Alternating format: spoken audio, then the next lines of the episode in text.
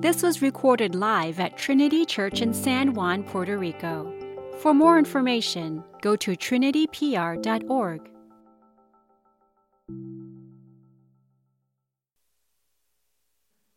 All right, good morning. My name is Jeff Heiser. I'm one of the pastors here at Trinity. Zach, thank you so much. Natalia and praise team, thank you so much for leading us in worship this morning. I'm one of the pastors here at Trinity. We're so glad to have you if you're visiting, particularly. Um, we are just a small Presbyterian church trying to figure it out, and we are so glad to have you guys braving the, um, you know, sicknesses and everything else, coronavirus, all that stuff, to be here to worship our God. We're gl- really glad to have you guys. We are right now in the middle of a, well, no, we, we just started last week this sermon series on the seven last sayings of Jesus Christ um, as he was being crucified. And Ronnie, our, our senior pastor who's on vacation this week, um, he made this point um, last week in his sermon where he said, you know, we, we often think of the times that we're under stress, like if we're stressed, it becomes an, a blanket excuse for all of our, all our behavior kind of this like, oh, you know, I snapped at my wife, but I was stressed, so, you know, it's excusable. That's, that's not the real me, right, is what we're saying. And what Ronnie was made the point of last week is, you know, actually, the opposite is probably true.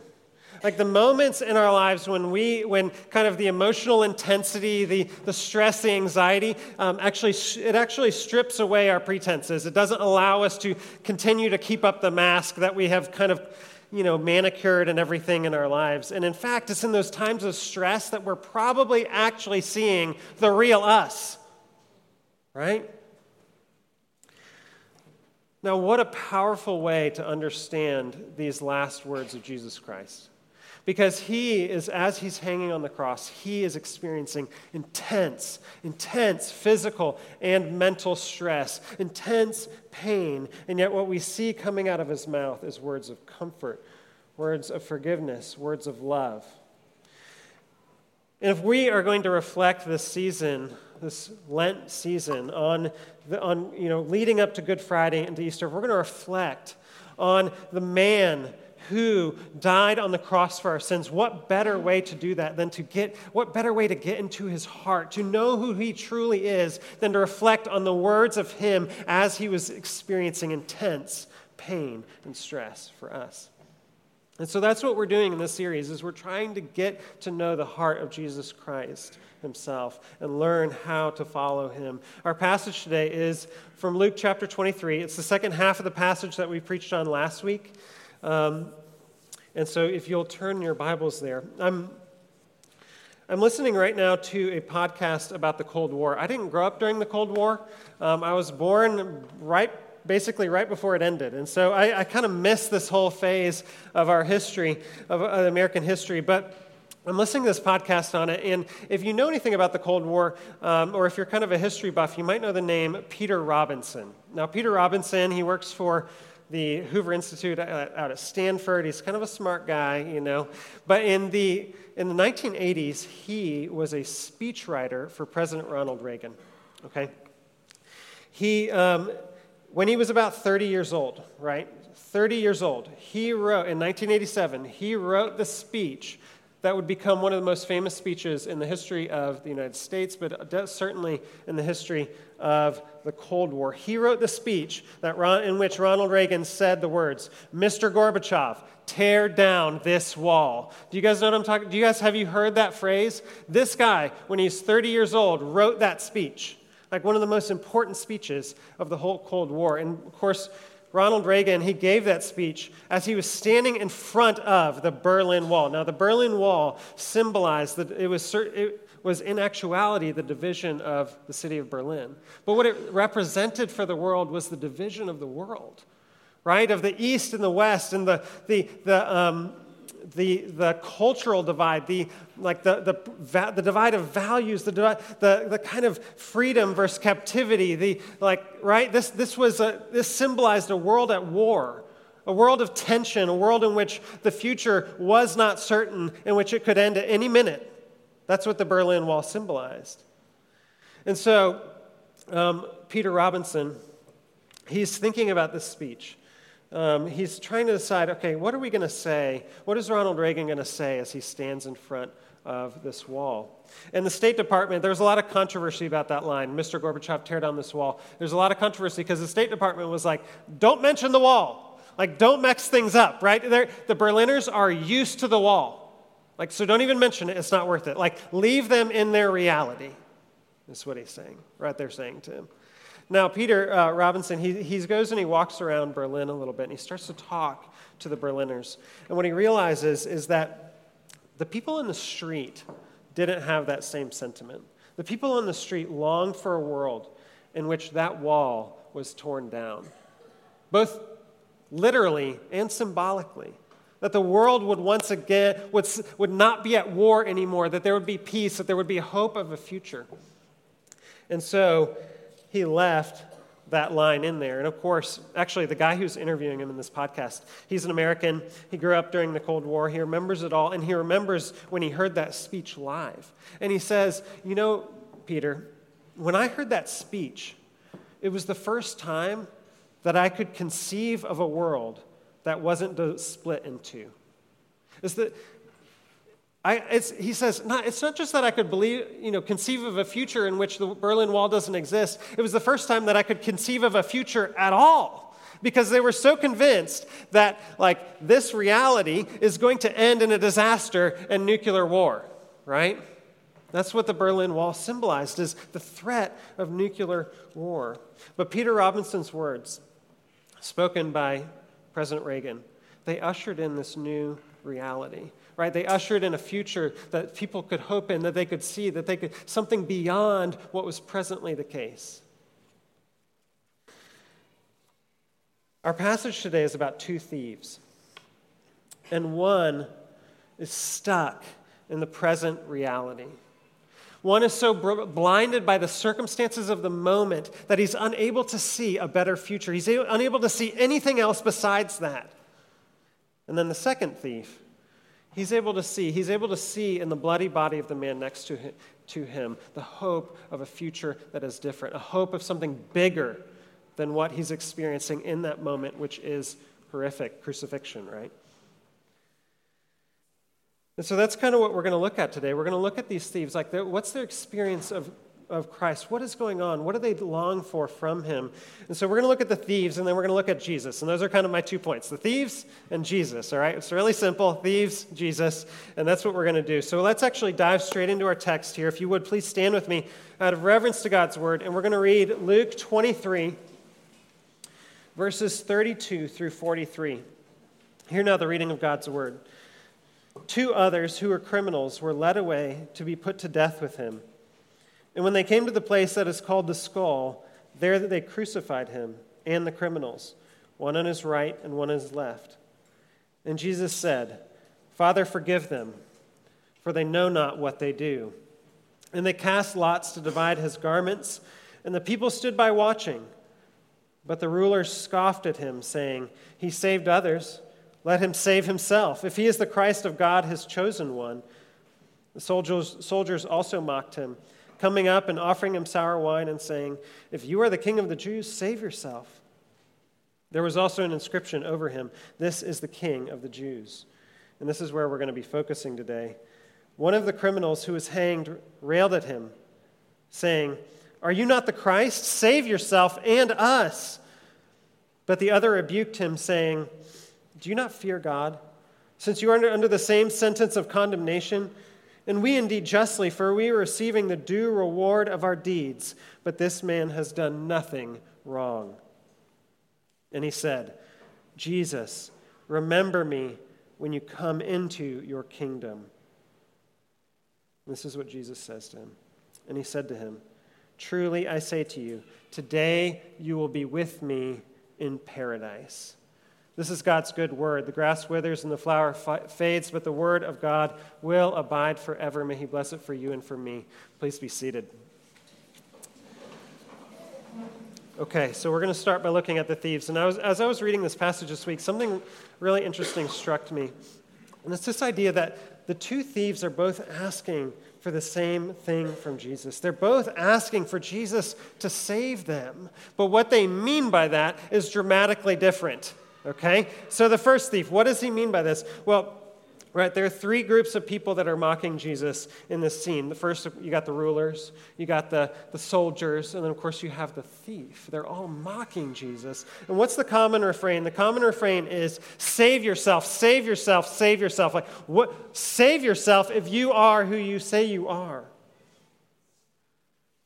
But, of course, the thief has a little bit of a different um, refrain. He's, look at verse 39. Look what he says He says, Are you not the Christ? Save yourself and us. Do you guys know how, you know how some people say that like at every, in every joke there's like a kernel of truth, even if it's very deep? Like, makes us a little uncomfortable sometimes. Well, I think that's a little bit what's going on. Like, he's mocking Jesus, but he's also serious. He's like, Yeah, save yourself and me if you can. Please save me from this from this torture. Save me from this horrific death. Right? He's mocking, but he's also very serious. He truly wants to be saved from his, his own crucifixion. But here's kind of the tragic thing what he wants, Jesus is not offering. Jesus is not offering him an end to his crucifixion. That's not even on, that's not actually on the table. And you know what's interesting? Uh, the second thief, right? We're going to look at him in a moment, but the second thief, right? He expresses faith in Jesus Christ. He is saved eternally, and yet Jesus does not offer him an end to his crucifixion. Jesus is not offering an end to their crucifixion. You see, and, and, and that's the sum total of what the first thief can actually conceive of what Jesus can do. He's like, save me, but the only thing he means by that is get me off this cross. And Jesus is like, I'm sorry, I'm actually not offering that right now. You see, the first thief could only understand his salvation in terms of his earthly existence. And in fact, actually, no one else in the scene can understand their salva- salvation in any other terms other than earthly existence, right? The rulers, right? The religious rulers, what did they want? They wanted a Messiah to come and take over Rome, to restore their place of glory, to get back their land, to kick out the oppressors, to, to raise them up again, to bring back their wealth and, and influence and import, all these things. And what is Jesus? He's not offering that. That's not on the table. He's not doing that. That's not what Jesus is doing. That is not the salvation that Jesus is offering. They can only understand salvation in terms of their earthly existence. And when Jesus does not deliver, what do they do? They turn on him, they mock him, they rail against him. What they're saying is, if you, don't, if you can't give me what I want, then I'm done with you. You're a clown. Like, what are you doing? But I think it's worth us like sitting a little bit with this first thief. Because I think, you know, I think that we can kind of dismiss him as a bad, you know, he's just a bad guy. He doesn't, he doesn't get it, you know, whatever. But in reality, we're actually a whole lot more like him than we think. In a lot of ways, we understand our salvation in terms of an earthly existence. Now, this is like really painfully aware in something like that we call the prosperity gospel, right? The prosperity gospel says, um, a pastor once told Oprah, Jesus died so that you can have an abundant life right? Jesus is all about you having an awesome life all the time, and that's all that Jesus is about. That's what the prosperity gospel says. And if you, I mean, if you spent any time here at Trinity, you know that we, we're not interested in that. Jesus is not interested in that. That is not, that is absolutely not what Jesus is here to do. Pardon me. But here's the thing um, we actually, the prosperity gospel, like in its crassest form, we can say no to.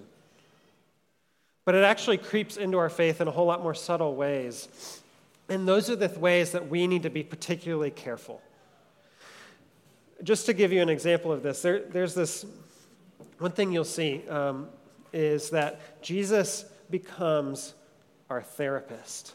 Right? Jesus Christ is my therapist. He's here. His main purpose in my life is to free me from anxiety, to help me think, think positive thoughts about myself, to banish my inner demons, these sorts of things. Jesus Christ is my therapist. And let's be honest, it's one of the tricky things is that some of that's true, right? Jesus Christ genuinely cares about your anxieties. He really cares about them. Those really matter. Like, and he is a compa- we're actually going to talk about Jesus' compassion next week. He is his compassion is never ending. He wants you to be free from anxieties. But he is not primarily a therapist, he is a king. And if he is your therapist and it doesn't work out for you, what do you do? You find a new therapist.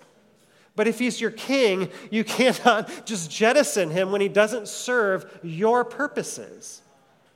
And here's the thing if Jesus, if you cannot envision Jesus' role as something bigger than kind of your temporal existence, then he will only ever be big, he will never be bigger than your temporal existence. He will never be able to be bigger than your particular anxieties. And what's happening in this story is that Jesus is a whole lot bigger than this first thief thinks that he wants him to be.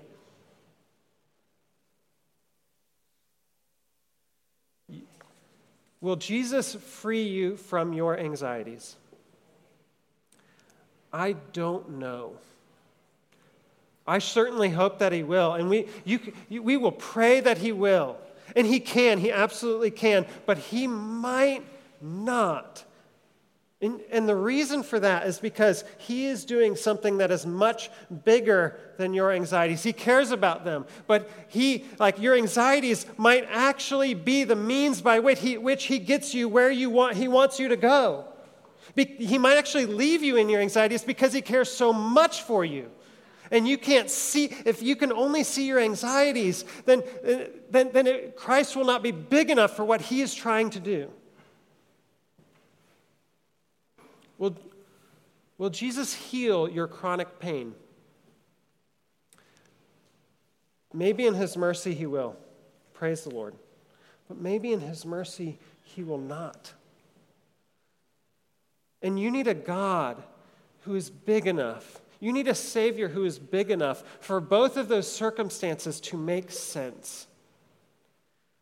And if you only understand Jesus in terms of your temporal discomforts, your temporal existence right now, he will never be big enough to truly save you in eternity. Okay. So, what is Jesus offering? Let's look at the second thief to find out. There's two things I want us to consider here um, about the second thief. The first is what does he believe about himself? And the second is what does he ask of Jesus? So, what does he believe about himself? Um, look there in verse 40. He says to the other thief, Do you not fear God, since you are under the same sentence of condemnation? And we indeed justly, for we are receiving the due reward of our deeds. What's he saying there? He's saying, Listen, I'm getting what I deserve. Like, I, I deserve this. this. This cross isn't crazy. This makes sense. And what does he say next? He says, But this man has done nothing wrong. I am guilty, but this man is innocent. And it's at this point that we say, like, exactly, like that is the most basic message of the gospel is that you and I are guilty, and, an, and there's an innocent man who died in our place. Right? This, and this, this thief, he gets it. He didn't go to Sunday school. He didn't like read a tract. He just knows, I know that I am guilty, and I know that I need an innocent person to save me. He knows he is guilty and he needs someone who's innocent to save him. What does he ask of Jesus? Look in verse 42. Jesus, remember me when you come into your kingdom. Um, is this what you expected him to say?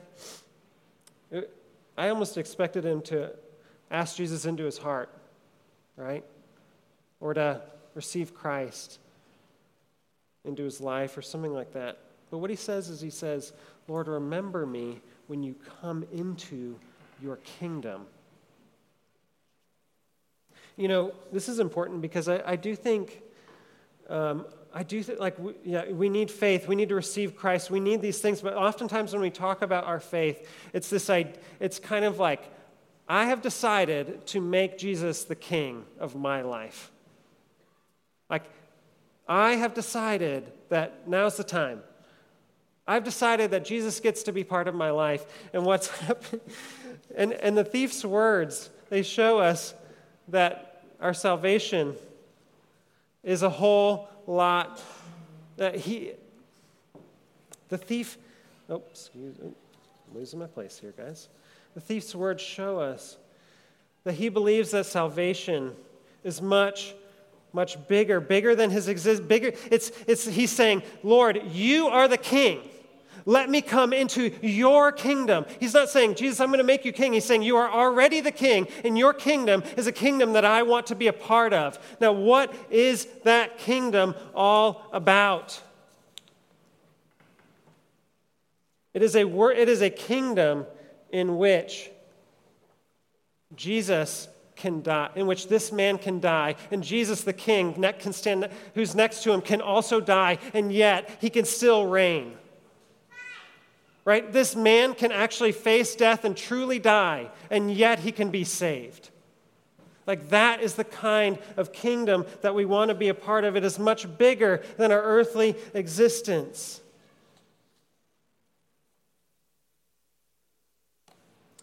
Paul says that if you confess with your mouth and believe in, that Jesus is Lord and believe in your heart God raised him from, de- from the dead, you will be saved. Not that you make Jesus king, but that you recognize that he is king. And if you do that, you will be ushered into a kingdom that is much, much bigger than your temporal existence, a kingdom in which you can die and still be saved. That is a kingdom that is eternal, that does not end, that is not privy to our whims and our, and our, and our like little hobby horses and it's much, much bigger, and that is the kingdom. That is the salvation that Jesus is offering to this thief.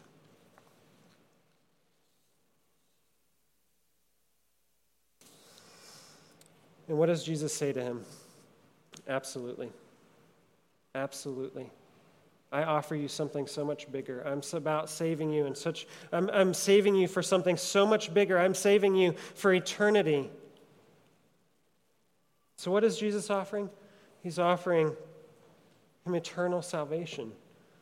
He's offering him something much bigger, and he gives it fully to this thief. The thief gets it all. Okay, let's look, let's look at Jesus, our second point. We've looked at the two thieves. Let's look at Jesus. What is it that Jesus said? I once heard a pastor reflect.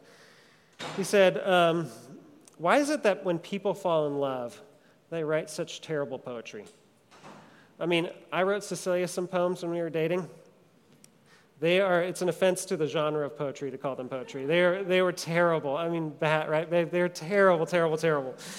Um, but there's something about the experience of being in love that wants that causes us to want like to, to we, we want something to, to be transcendent right? We want our that's why we use exalt the exalted language of poetry because we want our love to be exalted. We believe that it's worth it's something more right? And of course this has been codified in pop music for uh, for decades. Listen to these lyrics. Dan fogelberg. Do you guys know who dan fogelberg is? Yeah. Um, he says, Longer than there have been fishes in the ocean, longer than there have been stars up in the heavens, I've been in love with you. Right? Before there were fish, I was in love with you. Savage Garden, 90s, anyone? Do you guys know this? Um, I know that it might sound more than a little crazy, but I believe I knew that I loved you before I met you. Transcendent, right? Or um, the Crouching Tiger, Hidden Dragon soundtrack. Coco Lee, listen to this. If the years take away every memory that I have, I would still know the way that would lead me back to your side. The light that I see in your eyes will burn there always, lit by the love that we have shared before time. What is it about love that wants us to like transcend space and time? What is that? What's that desire for something transcendent, that transcendent love, something beyond our, our moment? What is that? Well, you know, the Bible teaches us the, it's be- that the reason we do these things is because we were made for transcendent love. We were made for a love beyond space and time.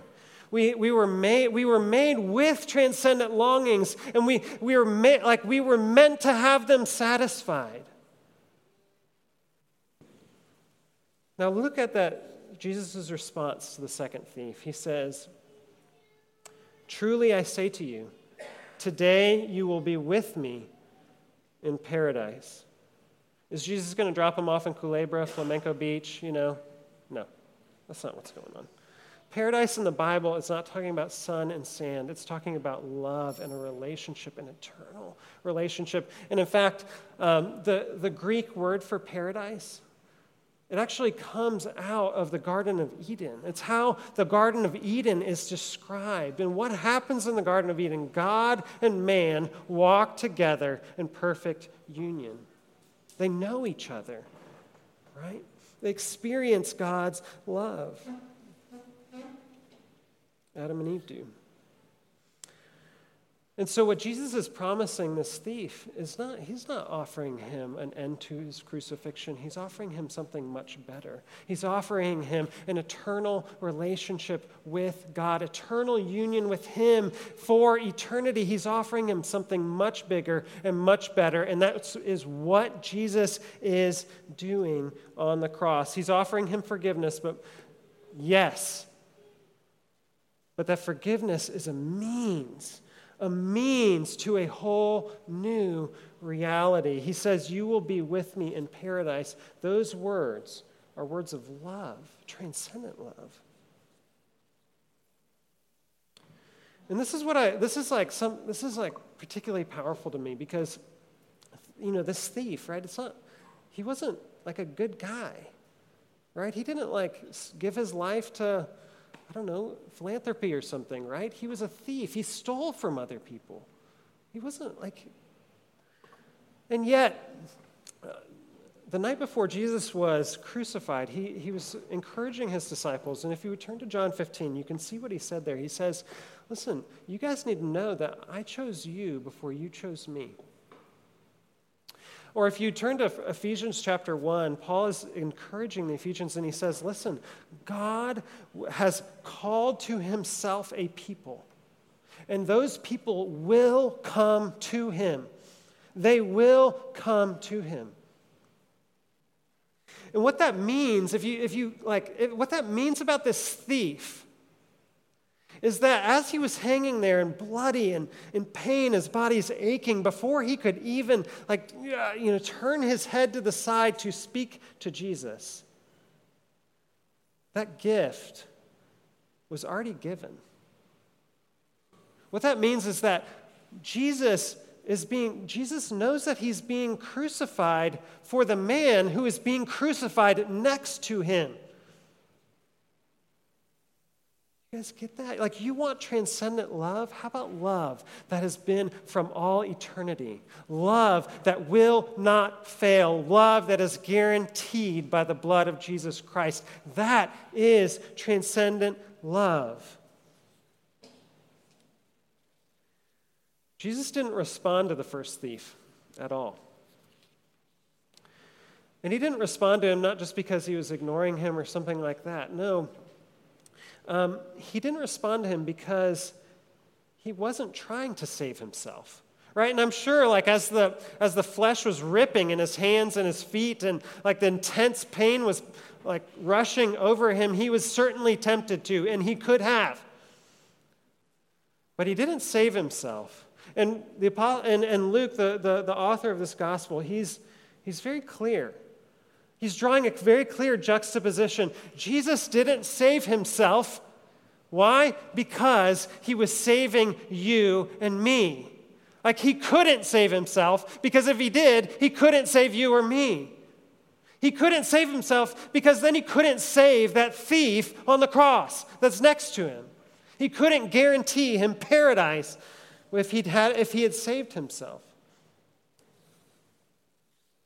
That's what Luke is is drawing our attention to. And listen, I'm, I'm going to close with this, and, um, and I think this has been um, really important to me this week as I've reflected on this, this passage. Um, my guess is that you have probably done things that make you shudder to think about. Like you have probably done things that are dark and shameful. It's very likely.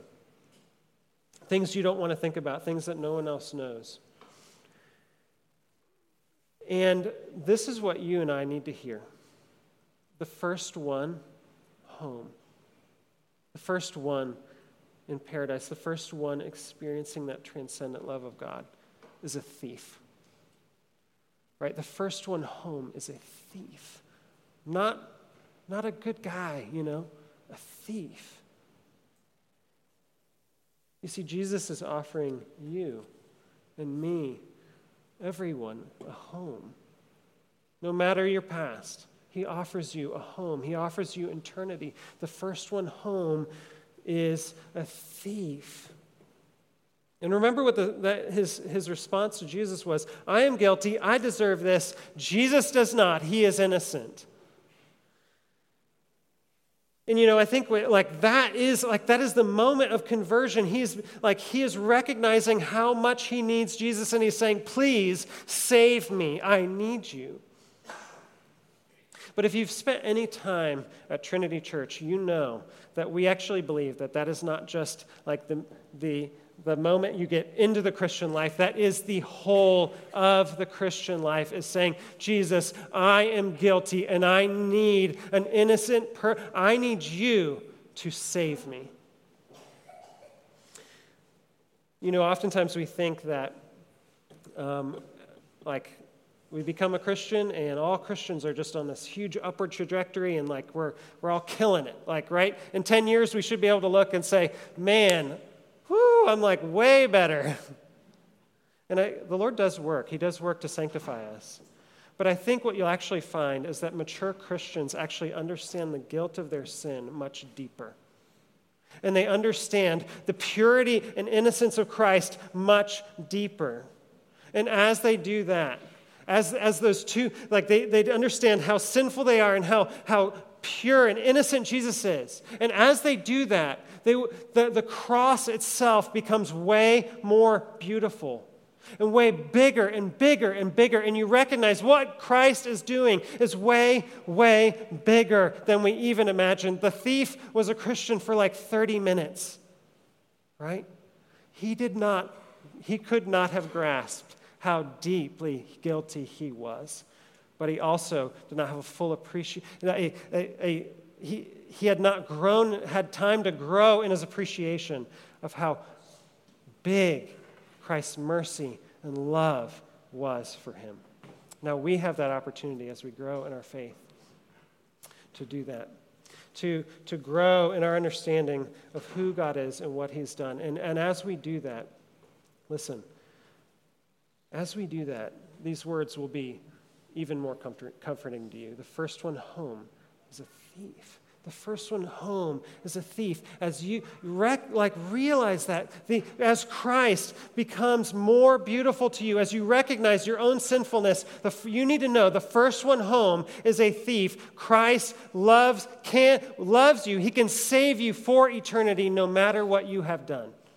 He just says, "Come to me." Truly, I tell you, Paradise is waiting for you. My love is waiting for you for eternity. Will you pray with me? Heavenly Father, Lord, we need to know your love. We need to know what you are doing in our lives. God, we need a vision of you that is so much bigger than our moment in time. God, would you work all things for your glory? Would you bring us finally to that day? When we see you and we know you intimately, personally, face to face. Lord, be faithful to us, we pray. In your name, amen.